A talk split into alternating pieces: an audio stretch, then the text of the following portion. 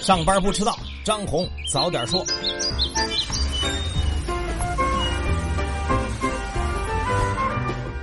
各位听友早，今天是二月十三号星期三，欢迎收听今天的张红早点说。上来呢还是说大事儿昨天，中共中央政治局常委、国务院副总理韩正在国家发改委召开座谈会，研究部署了下一阶段发展改革的工作。他主要强调说，要创新和完善宏观调控，加强与有关部门协调配合，实施好减税降费政策，解决好融资难、融资贵的问题。对于重大的投资项目，要符合规划，符合新的发展理念和高质量的发展要求。避免出现半拉子工程，同时呢，要坚持市场化、法治化的改革方向，积极推进财税、金融、国资、国企、电力、油气、科技体制等重大改革任务。除此之外，还要密切关注就业形势的变化，加强就业市场的监测预警，做好相关政策预案，确保就业的稳定。该说的都说了。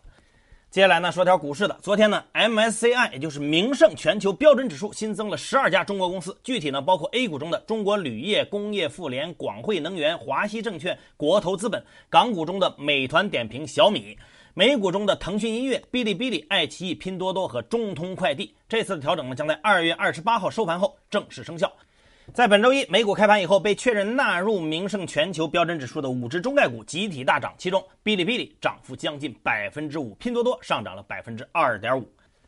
昨天下午，上海清算所发布公告说，没能足额收到一个叫做幺八东方园林 CP 零零二债券需要兑付的全部资金，触发了技术性违约。随后呢，东方园林发布公告说，他们已经在二月一号的时候呢，就将五亿元的本金支付到了上海清算所的相关账户，但由于财务人员的操作失误，直到昨天下午五点还没有及时将三千万元的利息支付到位。但是半个小时之后呢，已经完成了这一操作，预计呢将在今天完成兑付。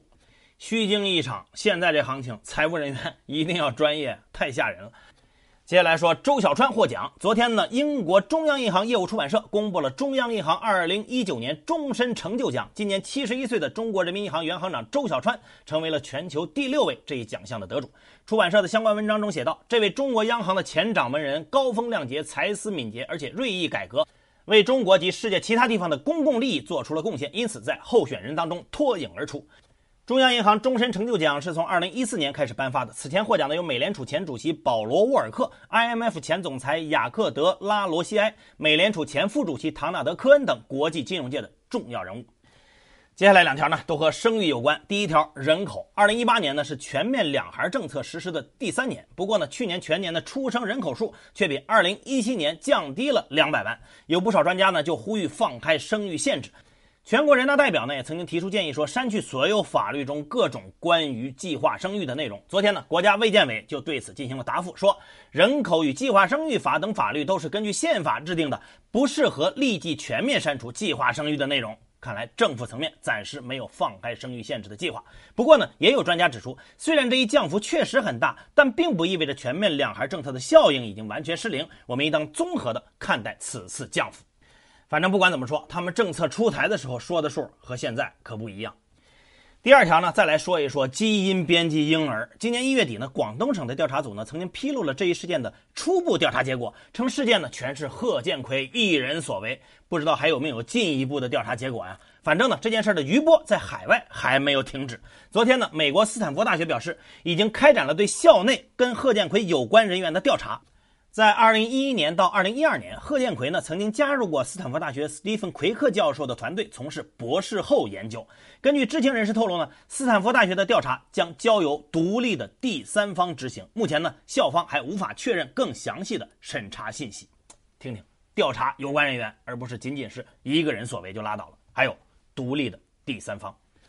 说一条贪腐的。昨天呢，黑龙江省纪委监委网站发布公告说，中国石油的部门副总胡永庆涉嫌严重职务违法，正在接受监察调查。胡永庆呢，今年五十岁，在接受调查前呢，担任着集团规划计划部的副总经理，这个部门主要负责集团规划、投资管理等工作。值得一提的是，在胡永庆之前，这一部门的原总经理吴梅曾经在二零一三年被带走调查过。而据我们此前的报道呢，在二零一零年。周永康的儿子周斌曾经找到过吴梅等人照顾生意。再说两个公司的消息，第一个呢是手机厂商 vivo，在看着 OPPO、小米等友商纷纷成立子品牌之后呢，vivo 也坐不住了。在昨天呢，vivo 正式推出了旗下子品牌 iQ iQOO。我现在呢还不知道该怎么念啊，反正呢是打算跟 vivo 既有的品牌形象形成区隔，在激烈竞争的手机市场中稳定市场份额。Vivo 内部人士表示呢，他们现在的子品牌的定位是科技感、高端范儿，具体呢将会是一个拥有多款产品、多个价位的大众品牌，而不是只瞄准在高价位阶段的小众品牌。面对着中国手机厂商纷纷推出子品牌的战略呢，多位业内人士认为这个方向呢是正确的，它可以摆脱既有产品的约束，更灵活的去利用资源拓展市场。但是，子品牌策略最终能否成功，还是要看具体的执行。第二条呢是苏宁易购。昨天呢，苏宁易购董事长张近东宣布，苏宁易购正式收购了万达百货下属全部的百货门店，共三十七家。不过呢，并没有公开这次收购的具体价格。苏宁表示呢，有关这次收购的相关信息还没有达到深交所要求的信息披露标准，具体的交易情况将在公司定期报告中披露。接近万达的人士呢就透露说，万达百货是一个特定发展阶段的产物。当前万达的新战略是重点服务消费，聚焦优势产业。王健林呢还在继续进行着重心的转移。而对苏宁而言呢，拓展线下商超场景的需求呢比较急迫。接手万达百货的线下门店，可以进一步推进商品供应链变革。说到了万达，再说一个万达的。目前呢，电影《流浪地球》正在热映当中，但投资撤资的消息呢却在不时的跳来跳去。昨天呢，万达影视、北京文化发布联合声明说。万达影视和北京文化从未正式签署过《流浪地球》的投资协议，所以不存在所谓的撤资。与出品方签署过协议的是万达院线，而且呢只是《流浪地球》的联合营销协议，参与了该片的联合营销。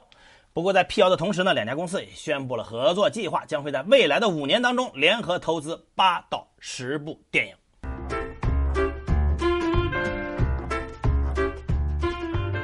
好，接下来关注今天的财新说。今年的积极财政政策能有多积极呢？财新智库莫尼塔研究董事长兼首席经济学家钟正生和研究员李慧泉分析认为，由于名义经济减速、减税规模扩大、调入资金稀缺等因素，政府加杠杆的压力显著，可能采取抬升赤字或扩容专项债的模式来完成。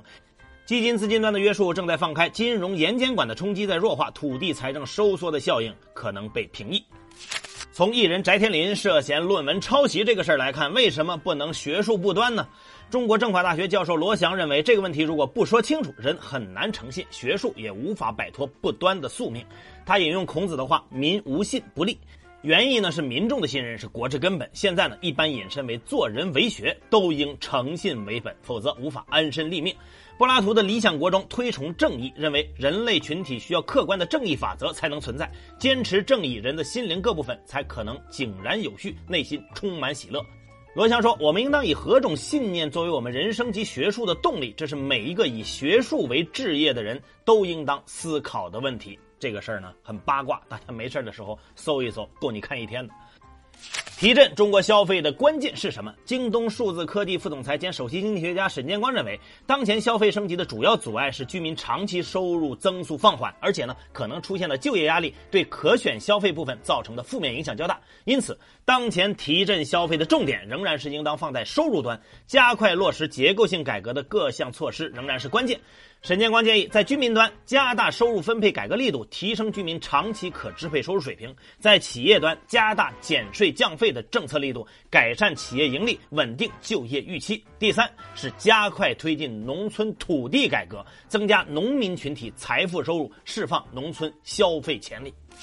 接下来是张红一句话，看看今天有哪些重要的资讯不容错过。卫健委确定，北京市、天津市、上海市、江苏省、浙江省、广东省作为互联网加护理服务试点省份，试点时间从今年的二月到十二月。其他省份呢，结合本地区实际情况，选取试点城市或者地区开展试点工作。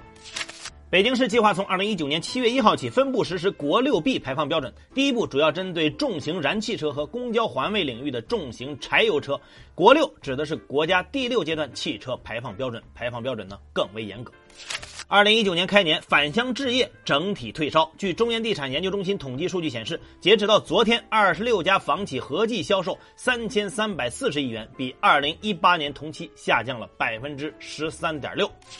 随着气温回升，国内液化天然气价格出现断崖式下跌。截至二月十一号，LNG 出厂价持续下降到每吨四千一百二十二元，比一月十一号下降了百分之二十三点七。